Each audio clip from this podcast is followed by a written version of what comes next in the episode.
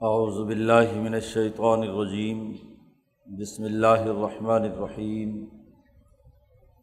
ان الذین یکفرون بآیات اللہ ویقتلون النبیین بغیر حق ویقتلون الذین یأمرون بالقسط من الناس فبشرهم بعذاب علیم اولئک الذین حبطت اعمالهم فت دنیا والآخرہ و مالحم من ناصرین علم تر الدین اوتو نصیبم من الکتاب یدعون الا کتاب اللہ لیحکم بینہم ثم طول فریق منہم وهم معرضون ذالک بانہم قالوا لن تمسن النار الا ایام معدودات وغرهم في دينهم ما كانوا يفترون. فكيف اذا جمعناهم ليوم لا ريب فيه؟ ووفيت كل نفس ما كسبت وهم لا يظلمون. قل اللهم مالك الملك تو تل ملک منتشا و تنز الملک ممنتشا و تو عز منتشا و تو ذل منتشا بیدک الخیر ان کا علاق الشعین قدیر طولج اللیل فی النہار و طولج النہار فی اللیل و تخرج الحی من المیت و تخرج المیت من الحی و طرز کو منتشا بغیر حساب. لا يتخذ المؤمنون الكافرين اولياء من دون المؤمنين. ومن يفعل ذلك فليس من الله في شيء. اللہ انتقو منہم تقاہ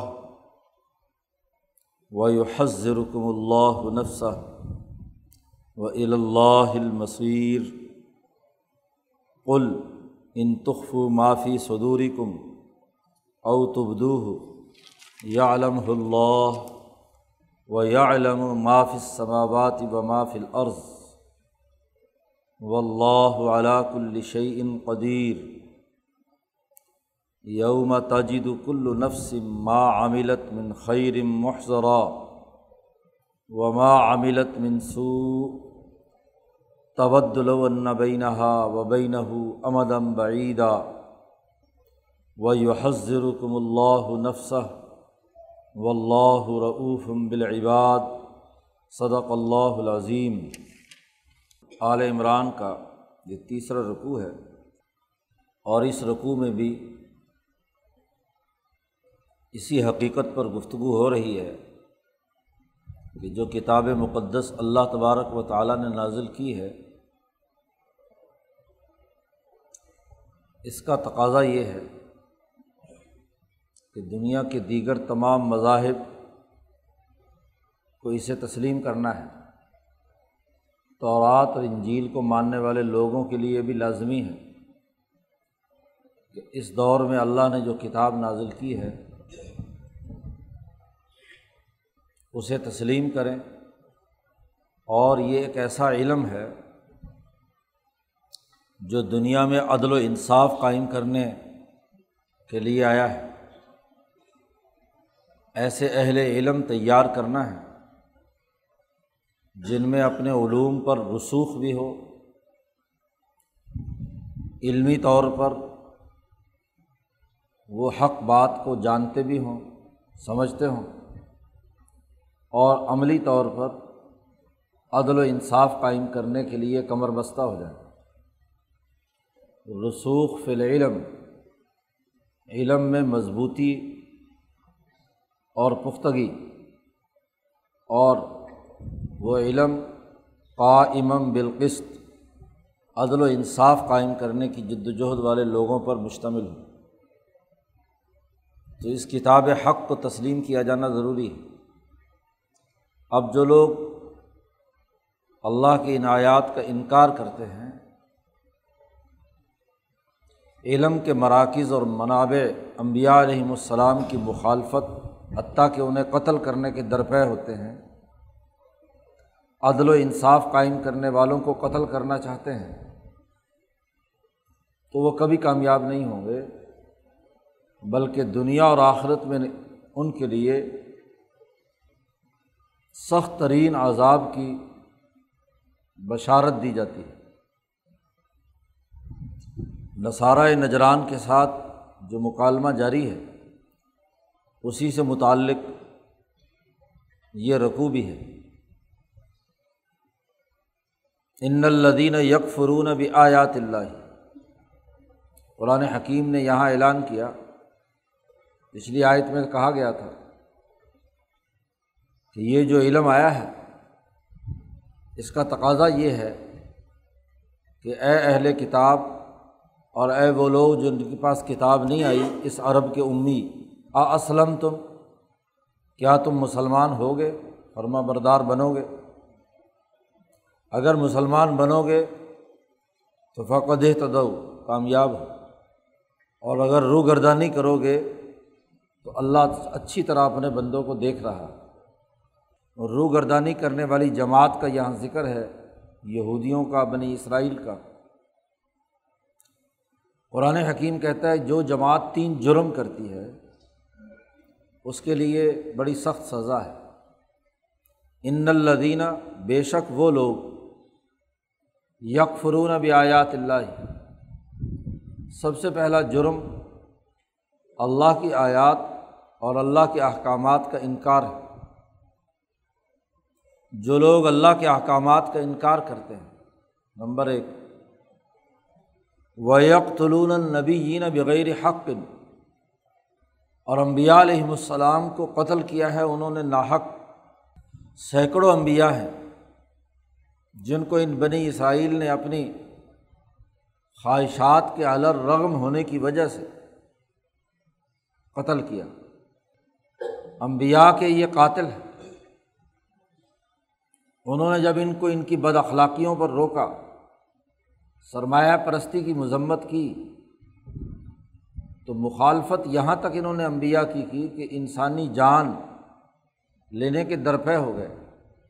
عام انسان کی جان لینا اور ایک نبی کی جو اللہ کا پیغام اور علم دنیا میں لے کر آیا ہے، اسے قتل کرنا، اس میں بڑا فرق ہے۔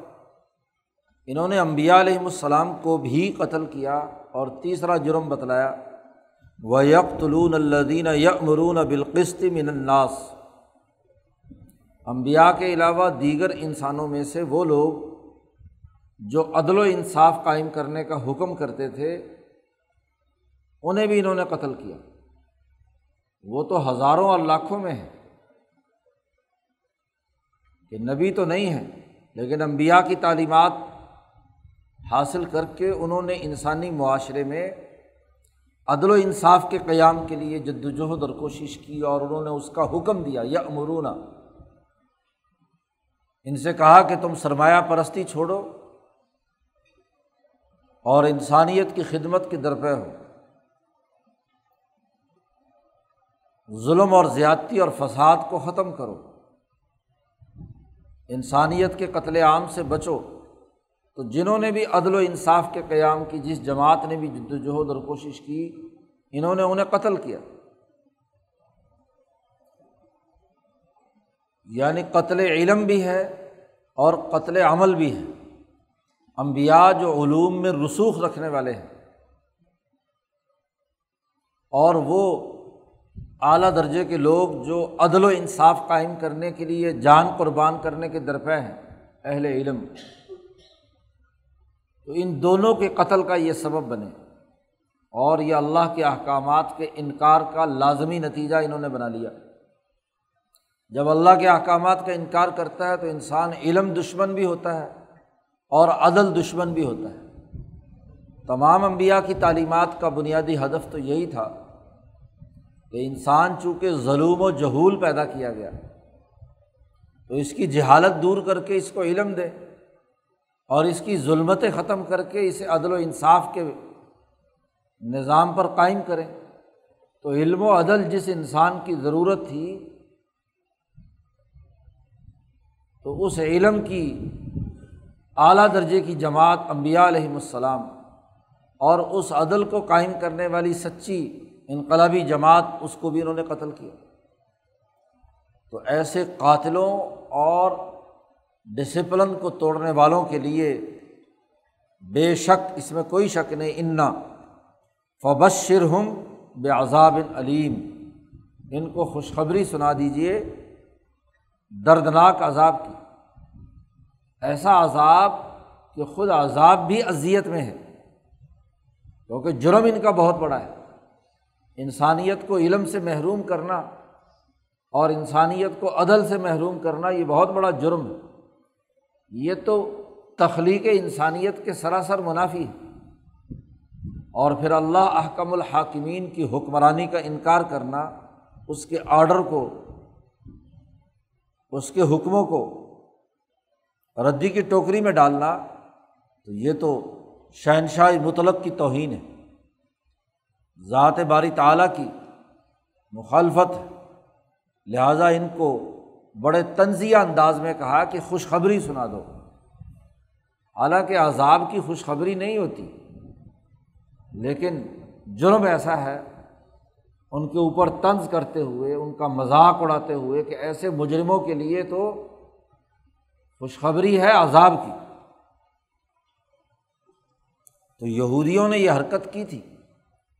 بنی اسرائیل کے یہ اعمال تھے کہ امبیا کا قتل بہت سے امبیا جن کو قتل کرنے کے درپے ہوئے کہیں چھپے، درخت میں جا کر ایک نبی چھپ گئے تو اوپر آرا چلا کر پورے درخت کو اور نبی کو بھی کاٹ کر دو ٹکڑے کر دیے۔ تو ایسے شفاق لوگوں کے لیے ایسا ہی دردناک عذاب۔ الاک الزین حابط اعمال فت دنیا بالآخرہ یہی وہ لوگ ہیں کہ جنہوں نے اپنے تمام اعمال ضائع کر دیے۔ دنیا میں بھی جتنے اعمال کر رہے تھے، اس کا کوئی نتیجہ نہیں نکلا۔ اور ولآخرہ اور آخرت میں بھی۔ تو جس کے اعمال ہوں اور وہ ضائع ہو جائے، ان کا کوئی رزلٹ نہ نکلے۔ کوئی اگر بظاہر کوئی نیکی کا کام کیا بھی، لیکن ظلم قائم رکھا۔ کوئی بظاہر رسمی طور پر دکھاوے کا اسلام کا نام لے بھی لیا، کچھ نماز روزے پڑھ لیے، تو وہ تمام اعمال ضائع ہو گئے۔ اس کا کوئی نتیجہ نہ دنیا میں ہے نہ آخرت میں۔ بلکہ جو دنیا سے علم مٹانے اور عدل و انصاف کو مٹانے کے درپے ہوتا ہے، تو اس کے تو تمام اعمال زیرو ہوتے ہیں۔ ان کی کوئی حیثیت نہیں ہوتی۔ وہ مالحم من ناصرین اور جب یہ عذاب میں مبتلا ہوں گے تو کوئی ان کا مددگار نہیں ہوگا۔ آدمی کسی مصیبت میں پھنس جائے تو کوئی نہ کوئی یار دوست آ کر آدمی کو مصیبت سے چھڑا لیتا ہے بسا اوقات۔ کوئی فدیہ دے کر چھوٹ جاتے ہیں کو مال وال دے دیا اور رہائی پالی لیکن وہاں تو نہ کوئی فدیہ دیا جا سکے گا اور نہ ہی کوئی ان کو چھڑانے والا آئے گا۔ قرآن حکیم نبی اکرم صلی اللہ علیہ وسلم سے کہتا ہے علم ترا کیا آپ نے دیکھا نہیں؟ ارلدین اوتو نصیب من الکتاب، ان لوگوں کو جن کو کتاب کا کچھ حصہ دیا گیا تھا۔ یہ جو آج یہودیوں اور عیسائیوں کے بڑے بڑے علماء ہیں، تورات اور انجیل پڑھتے ہیں، تو کتاب بظاہر پڑھتے ہیں، بظاہر کتاب کو یاد کیے ہوئے ہیں۔ ان میں بہت سے حافظ بھی ہیں، لیکن ان کو کتاب کا بہت تھوڑا سا حصہ دیا گیا۔ بغیر علم اور بغیر عدل کے جو کتاب پڑھی جاتی ہے، وہ کتاب نہیں ہے، کتاب کا ایک معمولی سا حصہ کہ آپ نے ان قوانین کو رٹ لیا بس۔ نہ اس سے علمی رسوخ پیدا ہوا، پوری فہم حاصل ہوئی اور نہ عدل قائم کرنے کے لیے صحیح جد وجہد اور کوشش کی۔ تو بہت تھوڑا سا حصہ ان کو کتاب کا ملا۔ اب ان ان لوگوں کو ید الا کتاب اللہ. انہیں بلایا جاتا ہے، دعوت دی جاتی ہے ان کو اللہ کی اس کتاب کتاب مقدس قرآن حکیم. اس کی طرف اور یہ بھی ممکن ہے کہ جب تورات اور انجیل قرآن کے نزول سے پہلے برحق کتاب تھی، تو اس وقت ان کو کہا گیا تھا کہ اس کتاب کی طرف ہی آ جاؤ، جس کے تم خود حافظ ہو۔ تورات کے حافظ ہو تو تورات کی بات ہی کو مان لو۔ تورات نے کب امبیا کے قتل کو جائز قرار دیا؟ تورات اور انجیل میں کہاں لکھا ہوا ہے کہ جو عدل و انصاف قائم کرنے والے ہیں ان کو قتل کرو؟ تو کتاب کا تھوڑا سا حصہ یاد کر لیا۔ عالم اور مولوی اور اخبار اور رحبان بن گئے۔ لیکن وہ حلق سے اوپر اوپر کتاب پڑھی گئی۔ تو جب اس کی اصل تعلیمات کی طرف ان مذہبی لوگوں کو بلایا جاتا ہے کہ بھائی جس کتاب کو تم تلاوت کرتے ہو تراوی میں پڑھتے ہو، حافظ ہو، نماز میں صورتیں پڑھتے ہو، اس صورت میں تو عدل و انصاف قائم کرنے کا حکم ہے تو او عدل و انصاف قائم کرتے ہیں۔ اس کے مطابق ہی فیصلہ کر لیتے ہیں تمہارے درمیان اور ہمارے درمیان کہ ہم عدل کی جد وجہد کر رہے ہیں۔ علم و شعور کی جد وجہد کر رہے ہیں اور تم جہالت پھیلا رہے ہو۔ تم ظلم اور نا انصافی کے پشتی بان بنے ہوئے ہو۔ تو او ید آؤ نہ الا کتاب اللہ ہی اللہ کی کتاب کی طرف آؤ۔ لیا حکمہ بئی نہ ہوں تاکہ فیصلہ کر لیں کہ کون سچا ہے۔ تو سم طول فریق و من ہم ہم و رضون اور جب انہیں یہ دعوت دی جاتی ہے، تو ان میں سے ایک جماعت پشت پھیر کر بھاگ جاتی ہے۔ کہتے جی تمہارے سے بات نہیں کرنی۔ جی تمہارے سے گفتگو نہیں کرنی۔ وہم و رضون اور غفلت اور اعراض کی حالت میں دوڑ جاتے ہیں۔ بات نہیں سننا چاہتے۔ کیونکہ بیٹھیں گے اور کتاب کو پڑھیں گے، تو اس میں تو وہی علم و شعور اور عدل و انصاف کی بات ہوگی۔ جیسے یہودیوں کا یہ رجت پسند مذہبی طبقہ مذہب کی ظاہری چیزوں کو پڑھ رہا ہے، لیکن علم اور عدل کی بات نہیں کر رہا۔ تو ایسے ہی مسلمانوں میں بھی آج ایسے ہی علماء وجود میں آ گئے کہ جن کو کتاب کا کچھ حصہ دیا گیا۔ کہ انہوں نے کتاب حفظ کر لی، یاد کر لی، بظاہر عالم بن گئے، کتاب پڑھ لی، ترجمہ کرنا آ گیا۔ لیکن اس تمام کے باوجود نہ اپنے اس علم پر عمل کرتے ہیں، نہ عدل و انصاف قائم کرنے کی جد وجہد اور کوشش کرتے ہیں، بلکہ الٹا اس کتاب کو جہالت پھیلانے اور عدل و انصاف کے بجائے ظالموں کا ساتھ دینے کے لیے قرآن پڑھ کر روٹی کماتے ہیں۔ تشترو بھی آیاتی سمن کلیلہ اللہ فرماتے ہیں کہ میری آیات کو چند تکوں کے عوض بیچتے ہیں۔ تو بجائے یہ کہ علم و عدل کی بات کرتے، علم و شعور اور عدل و انصاف کی طرف متوجہ ہوتے تو انہوں نے اعراض کیا۔ اور اگر ان سے وجہ پوچھو کہ بھائی کیوں تم کتاب کی مکمل تعلیمات کی طرف کیوں متوجہ نہیں ہوتے؟ تو ان میں کا ہر فرقہ یہ کہتا ہے ظال کا بے ان ہوں اس کی وجہ یہ ہے کہ وہ یہ کہتے ہیں کہ لن تمسر النار اللہ یام مادودات اگر ہم نے ظلم کر بھی لیا، بے شعوری کی بات کر بھی لی، علم میں ہم سے غلطیاں ہو گئیں، رسوخ نہ بھی ہوا، تو زیادہ سے زیادہ جہنم کی سزا ہوگی نا۔ تو یہ سزا چند دن ملے گی۔ تو گناہ ہو بھی گئے، تو اللہ میاں، ہم چونکہ مسلمان ہیں، ہم چونکہ ہاں جی تورات اور انجیل یا قرآن کے حافظ ہیں، تو کچھ دنوں میں ہمیں سزا ملے گی اور سزا مل کر جہنم سے ہم پھر جنت چلے جائیں گے۔ لن تمسن انار اللہ یام مادودات ہمیں اگر سزا یا آگ ملے گی بھی تو چند گنتی کے دن ہوں گے بس۔ ان میں ہمیں تکلیف ہوگی اور پھر اس کے بعد جنت میں داخل کر دیے جائیں گے۔ تو جب معاشرے زوال پذیر ہو جاتے ہیں، وہ ڈسپلن توڑتے ہیں، گناہوں میں مبتلا ہوتے ہیں، تو پھر ان کے اندر یہ خرابی بھی پیدا ہوتی ہے کہ وہ کہتے ہیں، چلو اگر اللہ میاں سزا دے گا بھی تو کچھ دن دے لے گا۔ ایام مادودات گنتی کے چند دن سزا بھگت لیں گے، جیل کاٹ لیں گے اور پھر کیا ہے؟ جنت چلے جائیں گے۔ قرآن حکیم کہتا ہے، عجیب لوگ ہیں۔ وہ غر رحم فی دین ہم ماں کانو یفترون اس نے انہیں دھوکے میں مبتلا کر دیا کہ ماں کانو یفترون کہ جو باتیں انہوں نے خود گھڑی ہوئی ہیں۔ جب زوال پیدا ہوتا ہے، معاشروں میں خرابیاں پیدا ہوتی ہیں، تو اپنے علم کے مقابلے میں جہالت پر مبنی کچھ باتیں پروپگنڈے کے طور پر دوسروں کو پہلے تو بے وقوع بنانے کے لیے باتیں گھڑتے ہیں۔ عدل کے مقابلے میں ظلم کو جسٹیفائی کرنے کے لیے کچھ نہ کچھ کیا ہے، اپنی طرف سے باتیں گھڑتے ہیں۔ پھر ان سے بچنے کے لیے ہیلے بہانے نکالتے ہیں۔ تو آدمی خود ایک چیز کو بطور جھوٹ کے پراپگنڈے کے لیے استعمال کرتا ہے دوسروں کے لیے۔ اور وہ اتنا کرتا ہے اتنا کرتا ہے کہ خود بھی اپنے پراپگنڈے کا خود شکار ہو گیا۔ یہ بڑی اہم بات قرآن حکیم نے کہی ہے کہ ان کو اپنے، ان کے پراپگنڈے نے خود دھوکے میں مبتلا کر دیا۔ اور رحم فی دین اصل دین کو چھوڑ کر وہ جو ہیلے بہانے اور چور راستے سرمایہ پرستی پیدا کرنے کے، ظلم اور نا انصافی کے، جہالت کو فروغ دینے کے انہوں نے بنائے ہوئے ہوتے ہیں، وہی ان کے لیے دھوکے میں مبتلا کرنے والے۔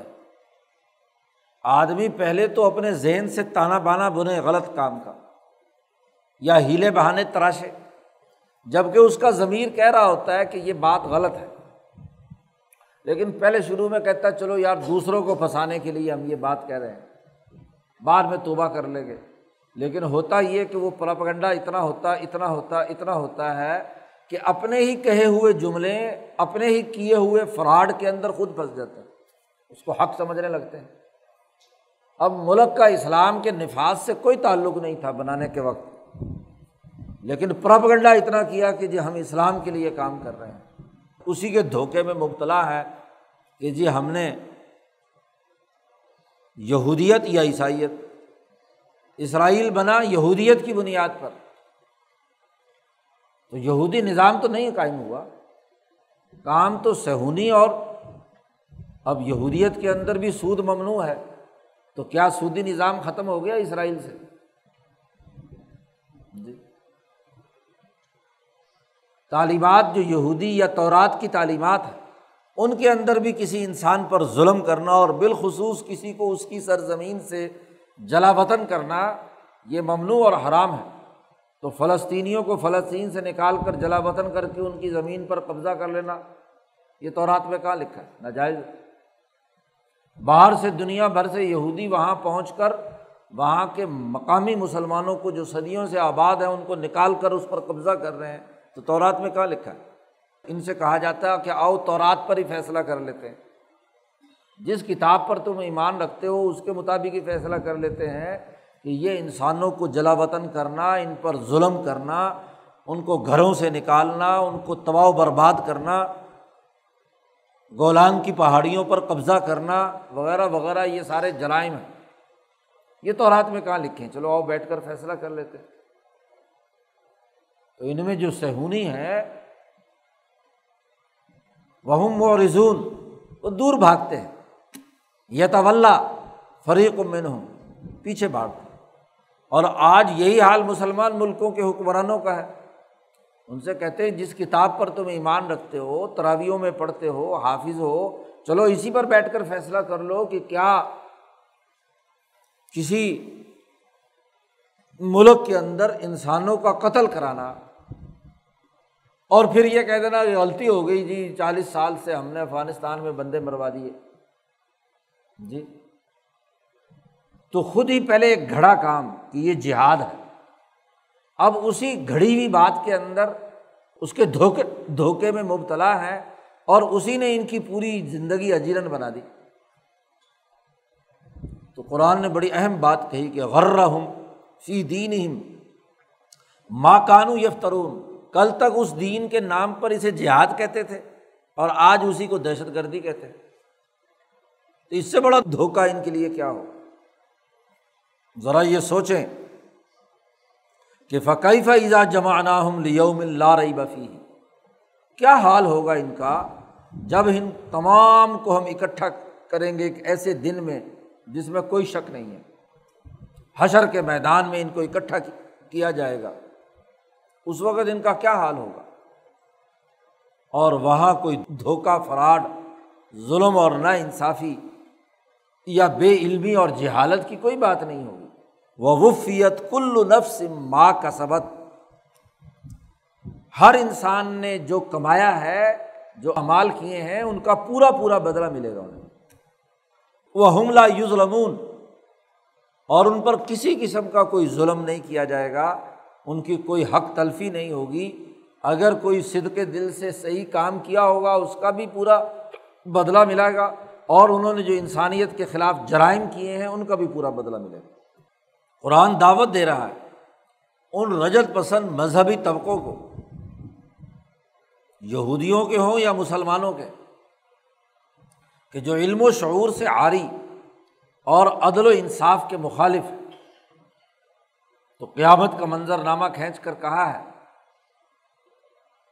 کہ یہ کہتے ہیں کہ ہمیں کچھ دن آگ چھوجے گی اور اس کے بعد ہم جنت میں چلے جائیں گے۔ ان کو تو اپنے اس حال پر غور کرنا چاہیے جو بڑے بڑے جرائم انسانیت کے خلاف انہوں نے علم و شعور کے مقابلے پر اور عدل و انصاف کے قیام کے مقابلے پر کیے ہیں۔ اس وقت ان کو جب پورا پورا بدلا ملے گا تو پتہ چلے گا کہ چند دن جہنم میں رہیں گے یا ہمیشہ ہمیشہ جہنم میں رہیں گے۔ یہ مکمل نجران کے عیسائیوں سے، علماء سے یہ گفتگو کرنے کے بعد نبی اکرم صلی اللہ علیہ وسلم سے کہا جا رہا کہ آپ کہہ دیجیے ان کے سامنے اعلان کر دیجیے اور یہ مکالمہ اور یہ بات اللہ کو مخاطب کر کے اللہ کے سامنے اپنے آپ کو سرنڈر کرنے کے اعلان کے ساتھ کیجیے۔ کل کہہ دیجیے آپ اللہ اے اللہ، مالک الملک، اے اللہ جو تمام دنیا بھر کی حکمرانیوں اور مملکتوں اور بادشاہوں کا مالک مالک الملک، اللہ کو مخاطب کر کے اس کی حکمرانی کو تسلیم کرنے کا اعلان ہے تو تل ملک منتشا تو جسے چاہے حکمرانی عطا کرے، ملک دے۔ ریاستیں تشکیل پذیر ہوں، ملک وہ علاقہ ہے جہاں باقاعدہ ایک قومی حکومت قائم ہو۔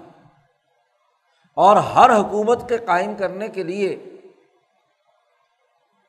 دو باتیں ضروری ہیں کہ اس ملک کا نظم و نسق چلانے والے اہل علم ہوں، رسوخ فی علم رکھتے ہیں، علم کی سمجھ ہو، اور عدل و انصاف قائم کرنے والے ہوں قائم بالقست جیسا کہ پیچھے صورت بقرہ میں اللہ نے تالوت کی حکمرانی اور بادشاہ مقرر کرتے وقت کہا تھا کہ اس میں بس تن فل علمی ول جسم کہ اس میں علم بھی مکمل ہے اور اس کی جسمانی طاقت بھی ہے کہ یہ ظلم سے ٹکرا کر عدل و انصاف قائم کرنے کی اہلیت رکھتا ہے۔ تو اللہ تعالیٰ جسے چاہتا ہے، ریاستی نظم و نسق اور مملکت کا نظم و نسق عطا کر دیتا ہے۔ اور اس چاہنے کا تعلق بھی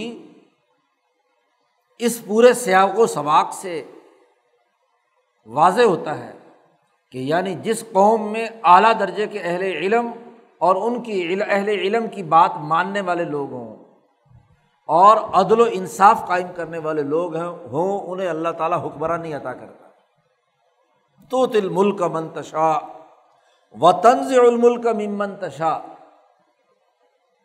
اور جن میں یہ عدل اور علم کی اہلیت اور صلاحیت ختم ہو جائے، وہ اپنے ہی گھڑی ہوئی ظالمانہ باتوں کے الجھاؤ میں الجھے رہیں۔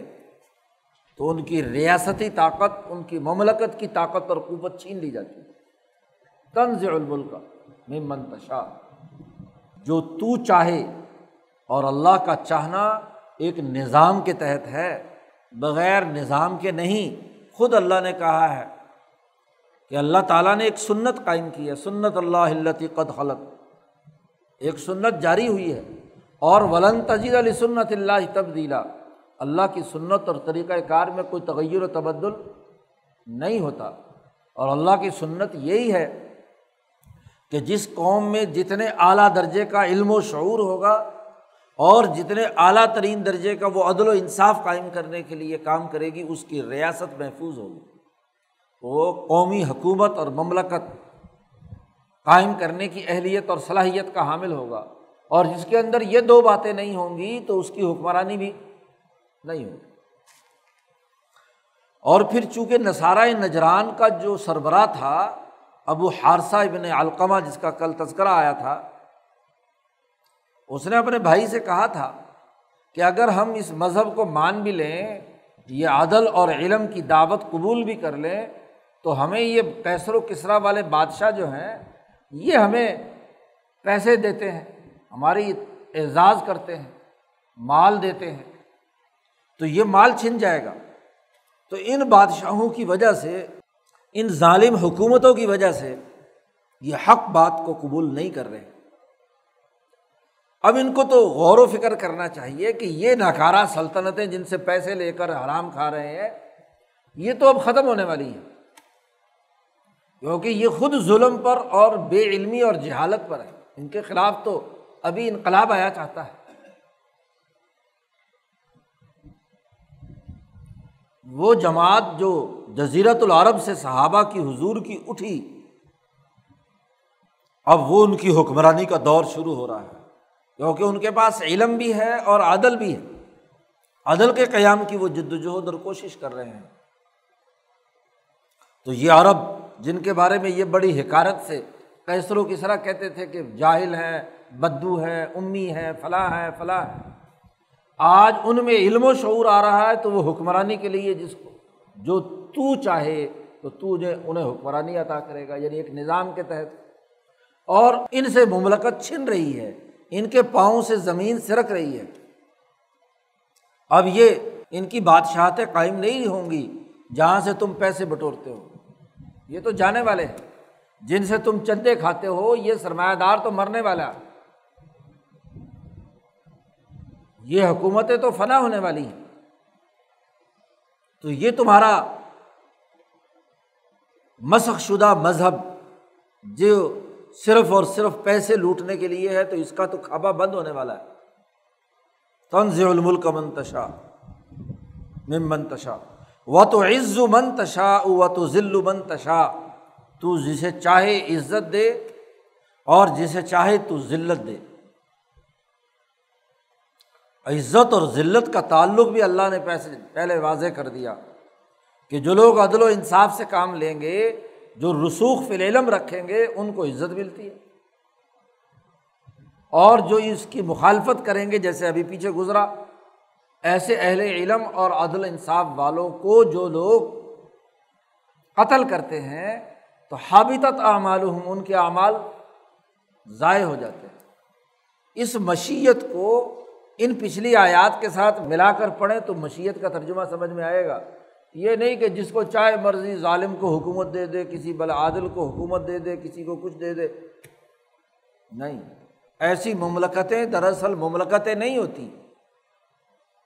وہ تو پوری عوام اور پوری سوسائٹی کو کاٹ کھانے والی حکومتیں ہوتی ہیں۔ وہ اللہ تعالیٰ دیتا ہے، یہ تو ظالم اپنے ظلم کی بنیاد پر۔ مسلط ہوتے ہیں لوگوں کی گردنوں پر۔ اسی لیے کہا، اس کے فوراً بعد کسی کے ذہن میں یہ ہو کہ اللہ میاں کسی ظالم کو حکومت دے دیتا ہے، حکمران بنا دیتا ہے، کسی کو کچھ بنا دیتا ہے۔ تو اس لیے کہا بیا نکل خیر اے اللہ، تیرے ہاتھ میں بھلائی ہے، خیر تیرے ہاتھ یعنی خیر کی حکومت قائم ہوتی ہے، اچھائی قائم کرنے والوں کو تو ملک عطا کرتا ہے، ان کو عزت دیتا ہے۔ اور جو شر قائم کرنے والے ہیں،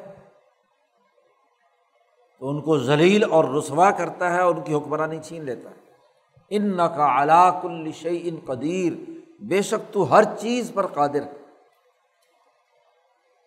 اب اللہ کے حضور ایک سچا انسان جو اپنے علم اور اپنے عدل پر قائم ہے۔ اللہ کے حضور یہ بھی کہتا ہے تولی جو لئی فن نہار تیری حکمرانی اس کائنات پر ہے۔ تو رات کو داخل کرتا ہے دن میں اور دن کو داخل کرتا ہے رات میں۔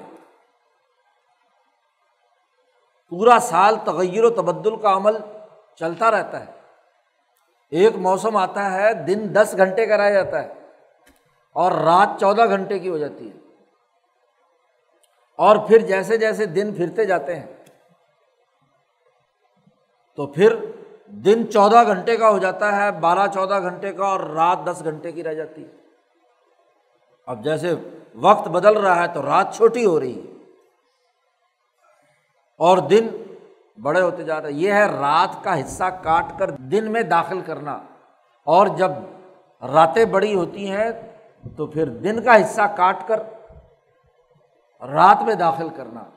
گویا کہ کائنات میں سورج کی گردش کے جو روزانہ کے تغیرات و تبدلات ہیں، دراصل اس کی طرف اشارہ کیا گیا ہے۔ اور سورج کے یا رات و دن کے تغیر و تبدل سے ہی کائنات کا نظام چل رہا ہے، موسم اس سے بدلتے ہیں۔ اشیا کی پیدائش اور زراعت اور کاشتکاری اسی سے تغیر پذیر ہو کر ہر چھ مہینے کی نئی فصل کی تیاری کے مرحلے طے ہوتے ہیں، گرمی، سردی کے موسم کے حساب سے۔ اسی سے رات دن کا تغیر و تبدل ہوتا ہے۔ اسی سے انسانی جسم کی ساخت بہتر بنتی ہے۔ مسلسل ایک ہی سردی ہی رہے تو جسم کی نشو و ارتقا رک جاتا ہے۔ مسلسل گرمی رہے تب بھی ارتقا رک جاتا ہے۔ تو تمام جاندار اسی رات دن کے تغیر و تبدل، گرمی، سردی کے موسموں کی وجہ سے ہی نشو و نما اور ارتقا پذیر ہوتے ہیں۔ پھر یہی رات دن ہے جس سے زمانہ وجود میں آتا ہے۔ اور یہی رات دن ہے جن کے تغیر و تبدل سے اسپیس بدلتی رہتی ہے۔ اس کا تغیر و تبدل ہوتا ہے۔ زمین گھومتی ہے، سورج گھومتا ہے۔ پورا نظام شمسی گردش میں ہے۔ مختلف ستارے اور سیارے مختلف گھروں میں گردش کرتے رہتے ہیں۔ اس سے اسپیس بدلتی ہے۔ تو پوری کائنات نام ہی ٹائم اینڈ اسپیس اگر یہ دو نہ ہوں تو کائنات کا پورا نظام تباہ و برباد ہو جائے۔ تو یہی ٹائم اینڈ اسپیس اس کو کنٹرول کرنے والا، اے اللہ تو ہی ہے۔ تو لیج اللیل فی النہار و تو لیج النہار فی اللیل۔ اور پھر اسی کے زیر اثر، و تخرج الحیہ من المیت۔ زندہ کو نکالتا ہے مردہ سے۔ انڈا بے جان ہے۔ اس میں سے زندہ چوزا نکلتا ہے۔ مردار سے۔ اور وہ تخرج المیتا من الحی اسی مرغی سے انڈا نکالتا ہے، جس میں خود حیات کوئی نہیں ہوتی۔ اسی طرح بے شمار چیزوں کو غور و فکر کرو، یہ ٹائم اینڈ اسپیس کے تغیر و تبدل سے، رات دن کے تغیر و تبدل سے زندگی سے موت اور موت سے زندگی کا پورا کا پورا کائنات کا نظام چل رہا ہے۔ وہ طرز کو منتشا بغیر حساب اور تو رزق دیتا ہے جسے چاہتا ہے، بے حساب، بے شمار۔ اسی کائنات کے اس سسٹم کے نتیجے میں ہی رزق وجود میں آتا ہے۔ یہ اگر دن رات کا تغیر و تبدل نہ ہو، تو سورج کی مسلسل شعائیں فصلوں کو جلا کر راک کر دیں۔ ایک وقت میں ایک فصل کو چودہ گھنٹے سورج کی گرمی کی ضرورت ہے اور دس گھنٹے رات کی ضرورت ہے چاند کی چاندنی اس کے اوپر آٹھ دس گھنٹے ہو تو وہ فصل تیار ہو جاتی ہے۔ دوسرا زمانہ آتا ہے کہ وہاں فصل کو چودہ گھنٹے رات کی چاندنی کی ضرورت ہے اور وہاں دس گھنٹے کی گرمی کافی ہے اس کے لیے۔ گندم کی فصل ہوتی ہے۔ اسی موسم میں جہاں چودہ گھنٹے کم از کم ٹھنڈ رہے، رات اور اندھیرا رہے، تاکہ وہ نشو و ارتقاء اور وہ غذائیت کو، چاند کی چاندنی سے غذائیت کو اپنے اندر جذب کرے۔ اور جیسے ہی دھوپ سخت پڑتی ہے، ٹائم دن چھوٹے ہوتے ہیں، تو اس کی کٹائی کا موقع آ جاتا ہے۔ تو یہ رزق کی فراہمی اسی نظام، مشیت کے اس نظام کے ذریعے سے ہے۔ رات دن کے تغیر و تبدل سے ہے۔ وہ چیزیں جو گرمی میں تیار ہوتی ہیں، کپڑا بنانے کے لیے آپ کو کاٹن چاہیے، یہ گرمی میں کاشت ہوتی ہے۔ جی اس کے لیے چودہ گھنٹے کم از کم سورج کی روشنی پڑے تاکہ کپڑے کا دھاگا ریشہ مضبوط ہو۔ سردی کے موسم میں اگر آپ نے مارچ میں اگر کپاس کاشت کر دی تو ریزا مضبوط نہیں ہوتا، اس لیے پابندی لگاتے ہیں۔ محکمہ زراعت والے کہ جی اپریل سے پہلے کوئی کاشت نہیں ہونی چاہیے۔ موسم کے نقص کے نتیجے میں ریشہ کمزور پڑتا ہے اور اس سے دھاگا بنانے اور لباس بنانے میں دقت پیش آتی ہے۔ تو اس کو اس گرمی کے موسم میں پورا کا پورا ہاں جی کپاس کے ریشے کو مضبوط بنانے کے لیے خشکی کا برقرار ہونا لازمی اور ضروری ہے، گرمی اور خشکی۔ گندم کے اندر سردی اور تری کی ضرورت ہے تاکہ گرم تر بنے، اس کا مزاج۔ اور اس کے لیے کیا ہے؟ اس کی ضرورت اور جیسے ہی سردیاں شروع ہوں گی تو کپاس کاٹ لی جائے گی، چن لی جائے گی، معاملہ ختم، چلو جی آگے گندم کاشت کرو۔ تو طرز کو منتشاؤ بغیر حساب۔ اسی تغیر و تبدل کے حساب سے موسم سازگار ہوتا ہے۔ تو فصلیں بے شمار ہوتی ہیں۔ جی۔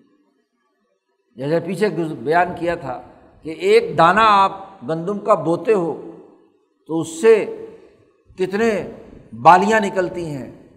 کم از کم سات بالیاں اور سات بالیوں پر ہر بالی میں سو دانے۔ تو جیسے جیسے موسم سازگار ہوتا ہے، ایسے ہی سات سو گنا سے زیادہ اس کے اندر بے شمار اللہ تعالیٰ پیدا کر دیتا ہے رزق۔ موسم سازگار ہوتا ہے، کوئی امریکی سنڈی کپاس کو خراب نہ کرے تو کپاس بے شمار ہوتی ہے۔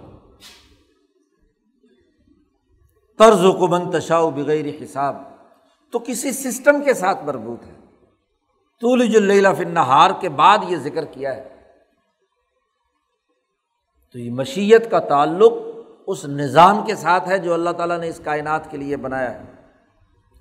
تو کل تم کہہ دو، ہر انسان سے، ہر مسلمان سے، نبی کی وساطت سے یہ کہا جا رہا ہے کہ تم اپنے آپ کو اللہ کے سامنے سرنڈر کر کے اعلان کر دو کہ تو ہی ہمیں عدل و انصاف اور امن و امان اور ہمیں علم کی بنیاد پر حکمرانی عطا کرنے والا ہے، تو ہی حکمرانی چھیننے والا ہے، تو ہی کیا ہے، عزت دینے والا ہے، تو ہی ذلت دینے والا ہے۔ تو ہی رات اور کو دن میں داخل کرنے والا ہے، تو ہی رات دن کو رات میں داخل کرنے والا ہے، تو ہی مردہ سے زندہ اور زندہ سے مردہ نکالنے والا ہے، تو ہی رزق دینے والا ہے۔ پوری کائنات کے مربوط نظام کی اساس پر اللہ احکم الحاکمین کی حکمرانی کو ماننا۔ اس ماننے کا اعلان کرو۔ اب ایک طرف وہ جماعت ہے جو اللہ کی حکمرانی کو اس پورے نظام کے تناظر میں اس پر ایمان لاتی ہے اور ایک طرف وہ جماعت ہے جو اللہ کی ایسی حکمرانی کا انکار کرتی ہے۔ تو اب مومن جماعت کے لیے لازمی ہے کہ لا تخذ المؤمنون الکافرین اولیا امندون المؤمنین۔ مسلمان کافروں کو دوست نہ بنائیں مسلمانوں کے علاوہ۔ وہ مومن جو علم و شعور اور عدل و انصاف قائم کرنے کے لیے اپنی اجتماعیت قائم کیے ہوئے ہیں، تو اپنی اس اجتماعیت کو چھوڑ کر جو اللہ کی حکمرانی کے سپاہی بننا چاہتے ہیں، اللہ کی حکمرانی کو مانتے ہیں، وہ اللہ کا انکار کرنے والوں کے ساتھ یارانے مت لگائیں اولیا ان کے ساتھ دوستی مت کریں۔ اور یاد رکھو، ومن یف الظالکا جس نے بھی یہ دوستانہ لگایا اللہ کے دشمنوں کے ساتھ، تو فلئی سا من اللہ فی شعی ان تو اللہ کی جانب سے ان کے لیے کوئی چیز نہیں ہوگی۔ وہ جس ظلم اور کفر کی حکمرانی کو مان رہے ہیں، وہاں سے جتنا کچھ کھانے پینے کو مل جائے، خوشامد کی بنیاد پر تو وہی ہوگا۔ اللہ کی طرف سے ان کو کچھ نہیں ملے گا۔ ہاں اللہ تتقو منہم تو مگر اس حالت میں کہ تم اپنے بچاؤ کے لیے تم نے کوئی تدبیر کی ہے طریقۂ کار اختیار کیا ہے۔ کفر اور ظلم کا نظام موجود ہو اور وہاں حکمت عملی کے تحت اپنے بچاؤ کے لیے تم نے اگر کوئی کام کیا ہے، بظاہر دوستانہ گاٹھا ہے یا مجبور ہو کر تم ادھر گئے ہو۔ دل کا جذبہ ادھر نہیں ہے۔ یارانے اپنے مفادات کے لیے نہیں ہے کسی سیاسی حکمت عملی یا کسی انسانی بچاؤ کے لیے تم نے یہ حرکت کی ہے تو پھر تو معاف کیا جا سکتا ہے۔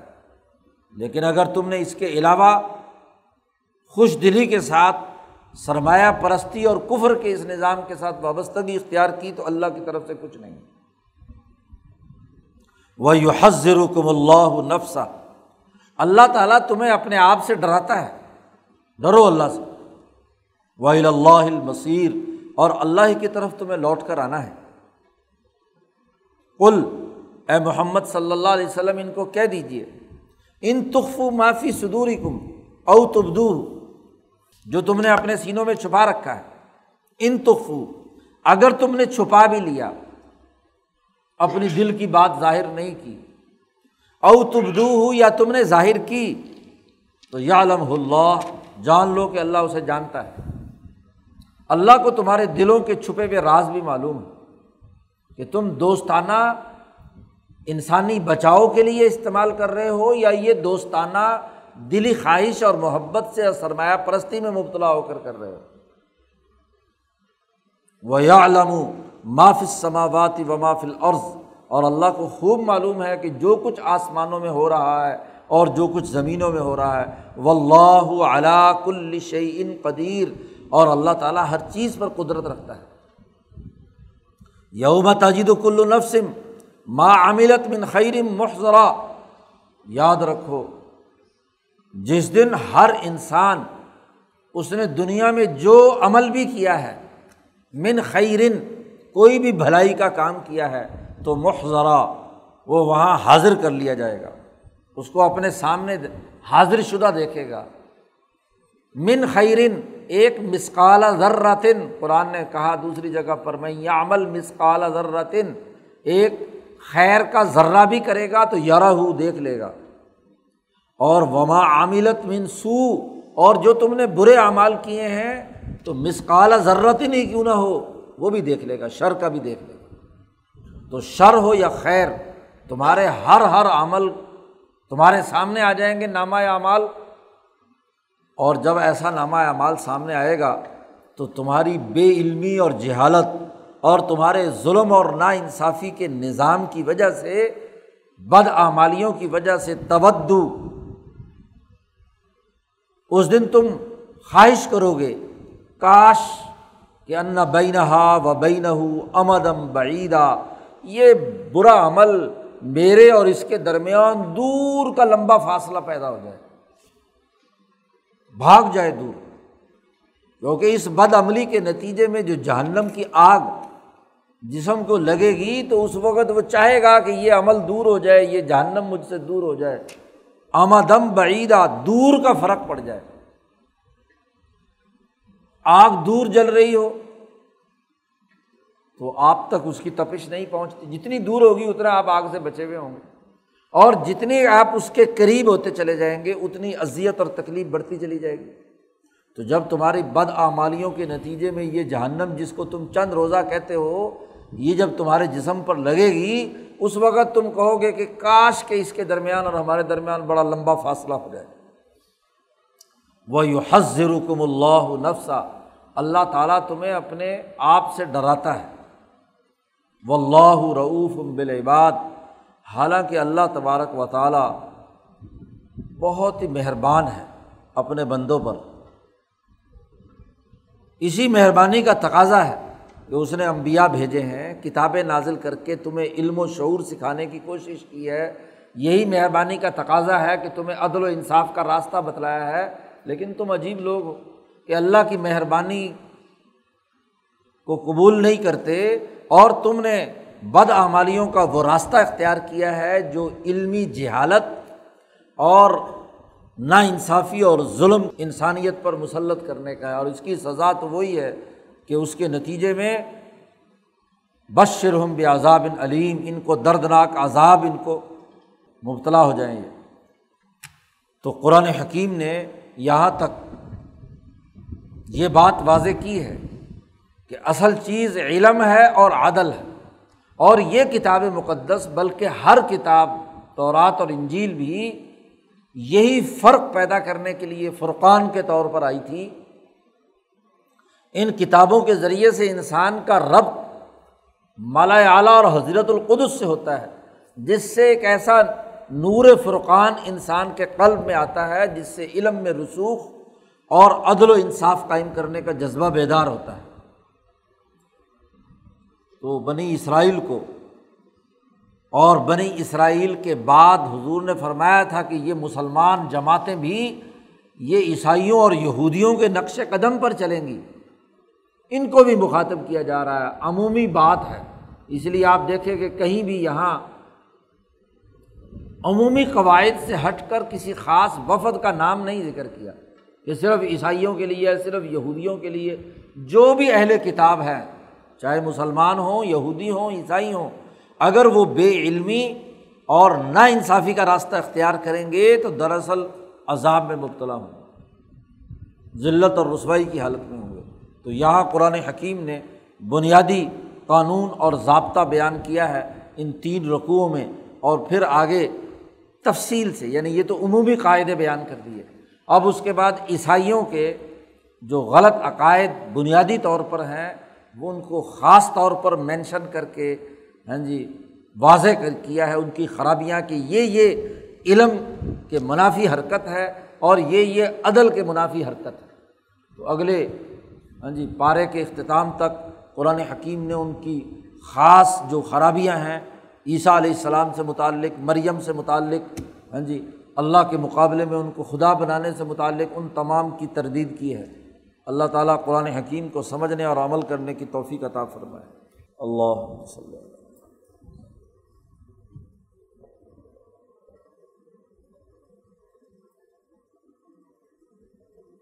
اجمائی